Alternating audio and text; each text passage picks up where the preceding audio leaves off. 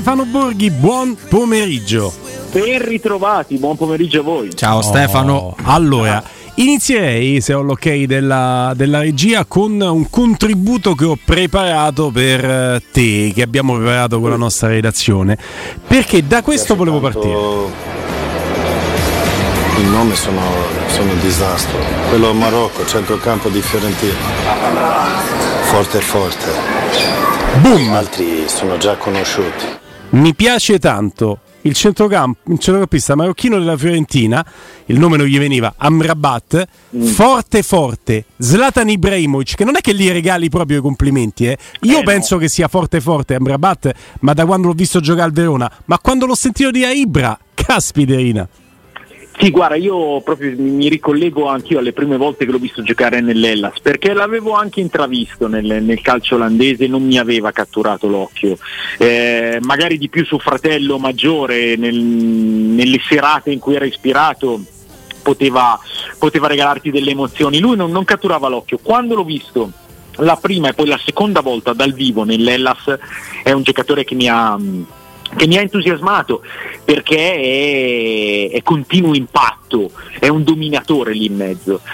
Era venuto il dubbio che eh, trovasse queste condizioni ideali e questo rendimento nel calcio di Juric e in una mediana 2, visto che invece i suoi primi tempi a Firenze non erano stati ideali però devo dire che ha dimostrato anche carattere perché ha reagito da quest'anno, eh, o meglio dalla fine dell'anno scorso, tranne qualche piccolissimo passaggio a vuoto, ha preso uno standard di rendimento molto alto anche nel centrocampo a 3 e, e, qua in nazionale è un giocatore determinante perché mh, è, è quasi un libero di centrocampo, nel senso che nel 4-1-4-1 del Marocco che poi diventa 4-3-3 ma eh, insomma abbiamo parlato dei, dei movimenti particolari il fatto che le due mezze ali vadano a fare la pressione e lui rimanga a tamponare tutte le possibili linee di costruzione abbia la possibilità in spazi stretti di partire velocemente quando c'è la verticalizzazione, quindi prendere la palla, anticipare l'uomo e riciclare l'azione, lo, lo impone come, come, un centrocampista di, di, di, straordinaria completezza. È veramente un giocatore che, che ti cattura l'occhio e, mm, ribadisco, specialmente quando lo vedi dal vivo.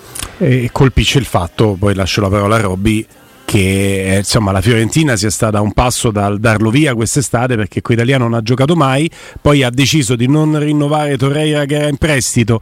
E anche sulle pressioni del presidente che poi eh, commisso aveva investito su questo giocatore e almeno si è preso questi meriti qualche mese fa dichiarando no abbiamo voluto eh, continuare con lui e se avessimo tenuto Torreira non avreste visto questo Amrabat. Eh, insomma la scelta è stata, è stata, giusta ma hanno veramente rischiato. No? mi confermi Stefano di, di sì, perdere c'erano dei discorsi perché inizialmente con l'italiano non si castrava molto. C'è da dire che il calcio d'italiano è un calcio che in quella posizione solitamente chiede caratteristiche differenti, lui chiede dei registi puri, poi già con Torreira c'era stata una sorta di, eh, di, di metamorfosi, anche Amrabat secondo me mh, ha avuto dei passaggi a vuoto, non è stato solo un fatto di non averlo visto, eh, poi evidentemente gli incastri sono, sono arrivati nel modo giusto da tutte le parti e adesso è un giocatore determinante.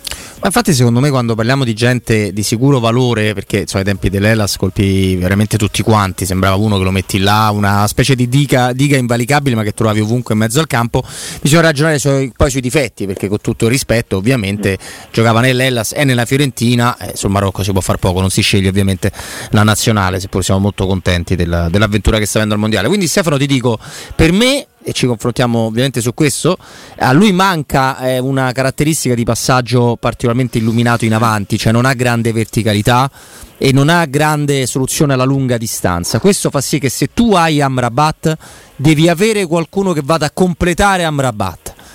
Eh, più, più, o meno io ho individuato in questo un difetto, allora, però magari mi sbaglio. No, no, sicuramente non è un regista, come dicevo prima, e quindi non è il costruttore di gioco, è un centrocampista di intensità.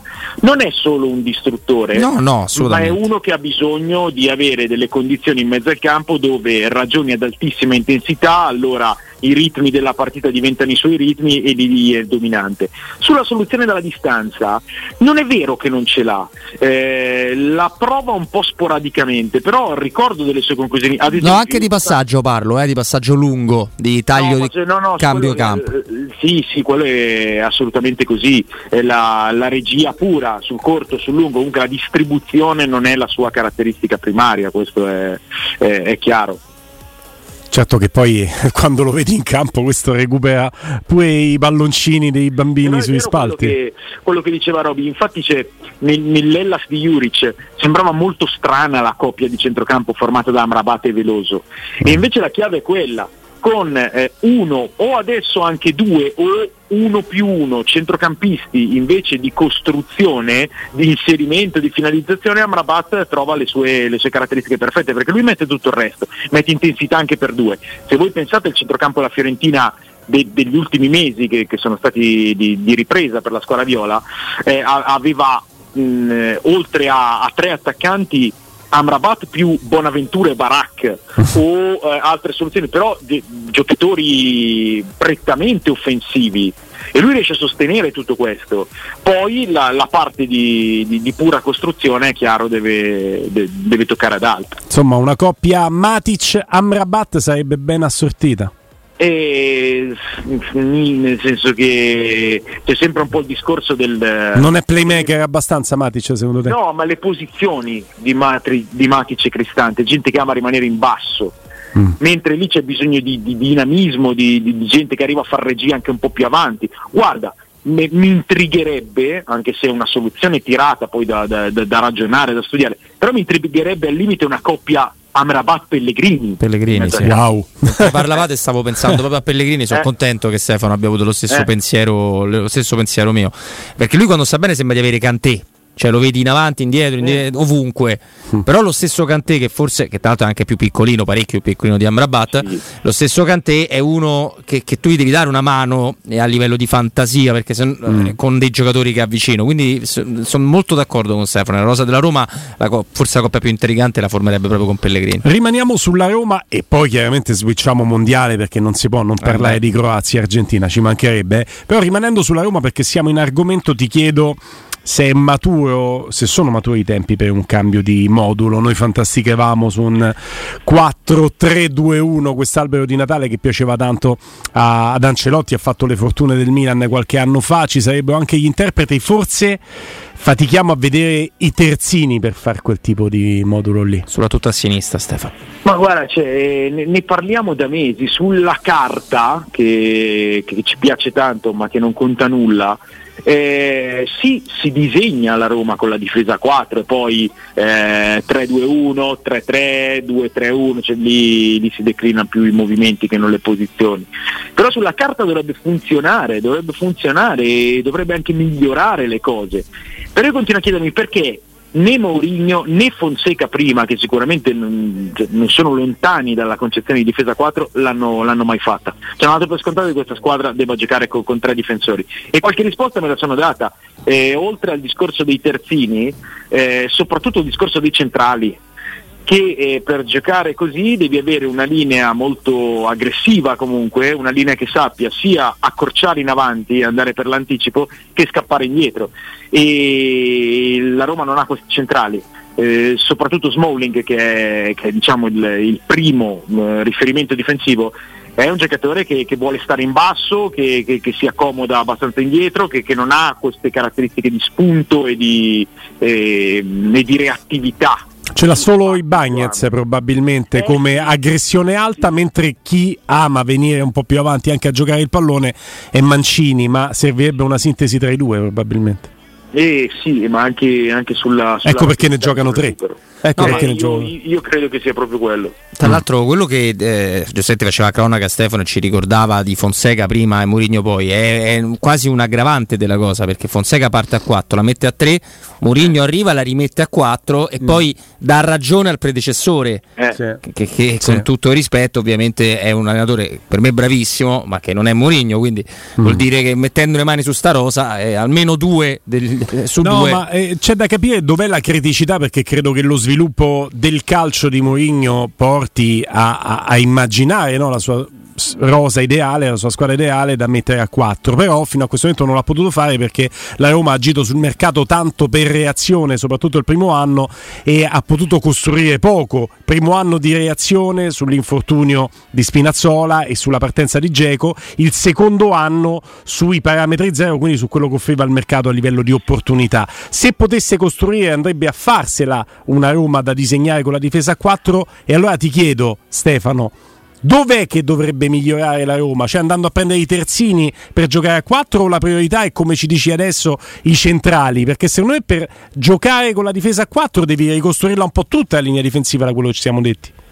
Eh, anche secondo me, ah. eh, non solo, Beh, eh, insomma, il mercato di reazione sì, però qualche investimento è stato anche fatto. Shomurodov il primo che, che mi viene in mente. Vigna, eh, Vigna al secondo, quindi meglio me Però Vigna a 4 va bene, adesso vi potete mettere esatto, esatto, un esatto. da 4. Eh, Vigna secondo me è stata una reazione anche lucida perché l'infortunio di Spinazzola ti capita all'improvviso e, e Vigna stava facendo molto bene col Palmeiras, giocando da terzino sinistro in una difesa a 4 eh, mentre in questo sistema di gioco secondo me né da, da centrale sinistro né tantomeno da laterale a tutta fascia trova delle condizioni favorevoli. È una squadra, io, io, non sono neanche sicuro che adesso si voglia, mm, cioè nella testa di Mourinho ci sia la difesa a 4, non lo so perché anche nelle sue precedenti avventure anche il Tottenham l'aveva sistemata a tre dietro. Eh, forse adesso si, si, trova un po' più prudente così, non lo so, mm. però eh, tante volte eh, ci si è messi a pensare, a fantasticare una Roma con la difesa a 4 e un centrocampo più pieno e, una, e dei reparti più collegati e, e, tante cose diverse e tutte le volte sono arrivato alla conclusione che, che, che è difficile eh sì. eh, vederla mm, perché, perché non credo che si cambierà molto. Molto faticoso, molto faticoso è chiaramente quello l'impegno eh, di, di Mourinho e del suo staff. E passiamo allora a parlare per la seconda parte del nostro collegamento di, di Mondiale Argentina-Croazia, una partita che già si sta giocando chiaramente con le dichiarazioni della vigilia. Beh sì, è una semifinale del Mondiale, non potrebbe essere diversamente anche dopo insomma, la fine molto piccante del quarto di finale fra, fra Argentina e Olanda. Si viene al dunque, eh, l'Argentina trova un avversario molto complicato anche per le caratteristiche dell'Argentina perché la, la Croazia è squadra, è squadra, esperta, è squadra pratica, è squadra che, che sa invischiare la partita e se la più, più, lunga porta la partita la Croazia più ha possibilità di, di uscire vincitrice. E per l'Argentina io continuo a dire un po' la stessa cosa. Il filo è eh, tanto mentale più che tecnico, tattico, anche se Scaloni ha fatto delle, de, de, degli aggiustamenti sempre piuttosto lucidi, ma il filo è mentale, eh, gravita attorno al, al, leader massimo dell'Argentina, questa generazione che, che sogna con lui eh, vedremo le scelte, vedremo le cose, però rispetto all'Olanda è, un, è, un'altra partita in cui l'Argentina magari avrà anche la possibilità di farla, ma trova un avversario più, più maturo, più esperto e anche un po' più, più, furbo, non so se riesco a rendere l'idea del, mm. dell'Olanda. Sì, sì, anche perché poi si fa un discorso di importanza, Robby, della, del sistema calcio in Argentina e per carità ce ne sono pochi se però si fa un discorso di esperienza dei giocatori, quella che portano in campo, io credo che soltanto Modric eh, abbia più esperienza del 90% dei giocatori dell'Argentina che scenderanno in campo che non sono Messi. Cioè, levi Messi, eh, poi vediamo chi esatto. ha più esatto. esperienza tra eh, le due però, cose. Però Messi lo metti dentro, questo Messi, perché c'è sempre la variabile Leo Messi. E secondo me lì in mezzo al campo si configura un, un bello scenario eh, di battaglia perché i tre della Croazia sono, sono tre, tre, mostri. Ma quelli dell'Argentina con un De Paul che è cresciuto molto, con Enzo Fernandez che è una delle rivelazioni del mondiale, rivelazione secondo me assolutamente telefonata, con McAllister che ti fa un lavoro di quantità e se c'è bisogno di qualità comunque efficace. Una, un'altra chiave sarà, sarà la battaglia sugli esterni, perché se Scaloni ripropone eh, la, la, difesa 3 eh, e gli esterni così Acugna e soprattutto Molina contro l'Olanda sono stati ottimi, eh, anche poi i cambi. però rischia di andare in inferiorità numerica sulle fasce, perché la Croazia è, è forte eh, su, sulle corsie. Juranovic eh, contro il Brasile ha fatto una partita impressionante, Borna Sosa è uno che continua a dare delle buone conferme secondo me, e poi c'è, c'è il vero attaccante della Croazia sull'esterno, che è Perisic. Eh, sì, che, che non è che certo. Se, e se si infila fra Molina e il centrale di destra, poi determina le uscite, determina le marcature, determina i movimenti e lì può creare grande scompiglio, può disassare tutto con la sua posizione con, eh, e con le sue partenze Perisic. Partita tattica, senza dubbio, ma partita anche mentale. Molto. Guarda, Stefano, sono contento che hai citato Juranovic perché ne abbiamo parlato tanto con, con Gulli proprio nella giornata di sabato, quando ovviamente non eri con noi in, in collegamento. Perché è un ragazzo che a me è sempre piaciuto tanto, mm. gioca nel Celtic, che ovviamente non è il campionato più prestigioso del mondo, ma la squadra ha una maglietta pesante. Quindi ti volevo fare due domande. Una, proprio se questo ragazzo secondo te è pronto, veramente con tutto rispetto, a, a prendersi platee più, più, importanti, perché a me sembra di sì. Poi se rimane sempre una premia scorsese ci saranno eh, dei motivi, dei, dei difetti che evidentemente non colgo non avendolo visto tantissime volte, quindi la prima proprio su Juranovic, la seconda è se quindi ti aspetti qualcosa di diverso da parte di, di Scaloni rispetto a quello che abbiamo visto fino ad oggi. Allora, su Juranovic secondo me è un bel profilo perché è molto intenso, sa difendere e ha proiezione offensiva.